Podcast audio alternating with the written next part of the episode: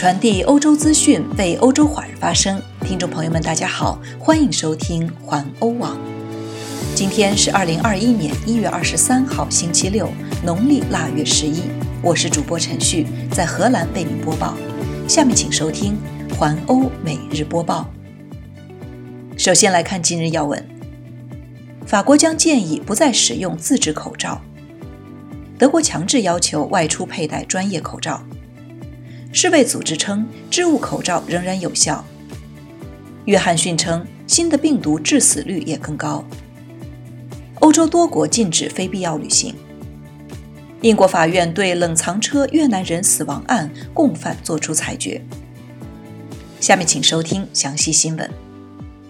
首先来看一条法国的消息：法国卫生部长奥利维尔·维兰证实，会建议不再使用自制口罩。法国政府将颁布一项法令，措施旨在应对英国变种病毒的传染力。巴黎人报报道，法国民众在家中自己缝制口罩的做法已经结束，如同法国公共卫生高级委员会在本周初所建议的，现在起禁止使用自家制作的口罩及第二类布料的口罩。据奥利维尔·维兰称，这些口罩对于英国变种病毒来说渗透性太强。因为这种病毒传染性更强，甚至可以说更加强大。公共卫生高级委员会认为，能够过滤掉百分之九十以上病毒颗粒的广大民众使用的第一类口罩就足够防疫了。卫生部长解释说，不需要过渡到外科手术口罩或使用 FFP2 口罩。奥利维尔·维兰也利用他在电视第一台 TF1 上的访谈时间宣布。将向七百万没有能力自购口罩的法国民众分发四千五百万副第一类口罩。同样是口罩，再来关注一下德国。佩戴上 FFP2 这样专业口罩将很快在德国成为强制性要求。从星期一开始，在德国外出必须佩戴 KN95 或 FFP2 类别的口罩或外科口罩。这些口罩可以更好的密封，不仅可以保护他人，而且可以更好的保护佩戴者抵御病毒。在德国的商店、加油站和公共交通工具中，不再允许使用在社会上常见的蓝色和白色纸质或自制的口罩。佩戴这种口罩的人可能会被罚款一百五十欧元。再来关注世卫组织对口罩的定义。不过，世界卫生组织坚持认为。非医用口罩可以有效预防新冠病毒传播。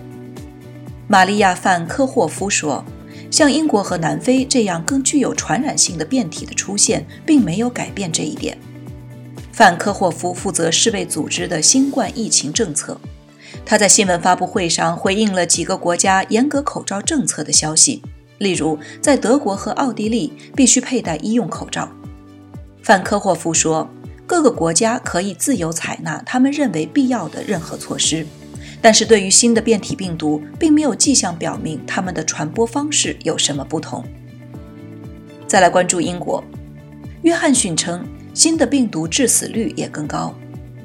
英国首相约翰逊周五表示，有数据显示，已经在六十多个国家出现的英国变种病毒，不仅传播率比旧的病毒更高，致死率也更高。不过，英国正在使用的两款疫苗对变种病毒有效。约翰逊周五晚间召开记者会表示，部分初步证据显示，在伦敦和英格兰东南部发现的变种病毒，除了传播速度更快之外，致死率也可能比旧的病毒更高。约翰逊表示，当局目前采取对抗变种病毒的措施是正确的。法新社援引英国政府首席科学顾问瓦朗斯的话。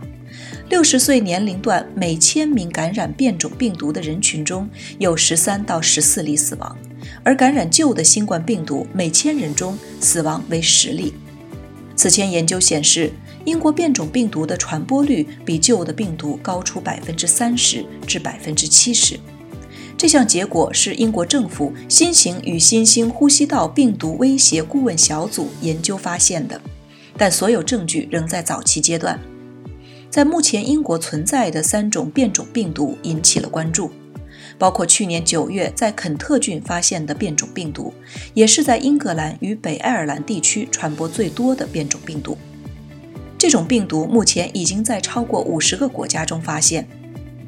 第二种是南非变种病毒，而第三种则是巴西变种病毒。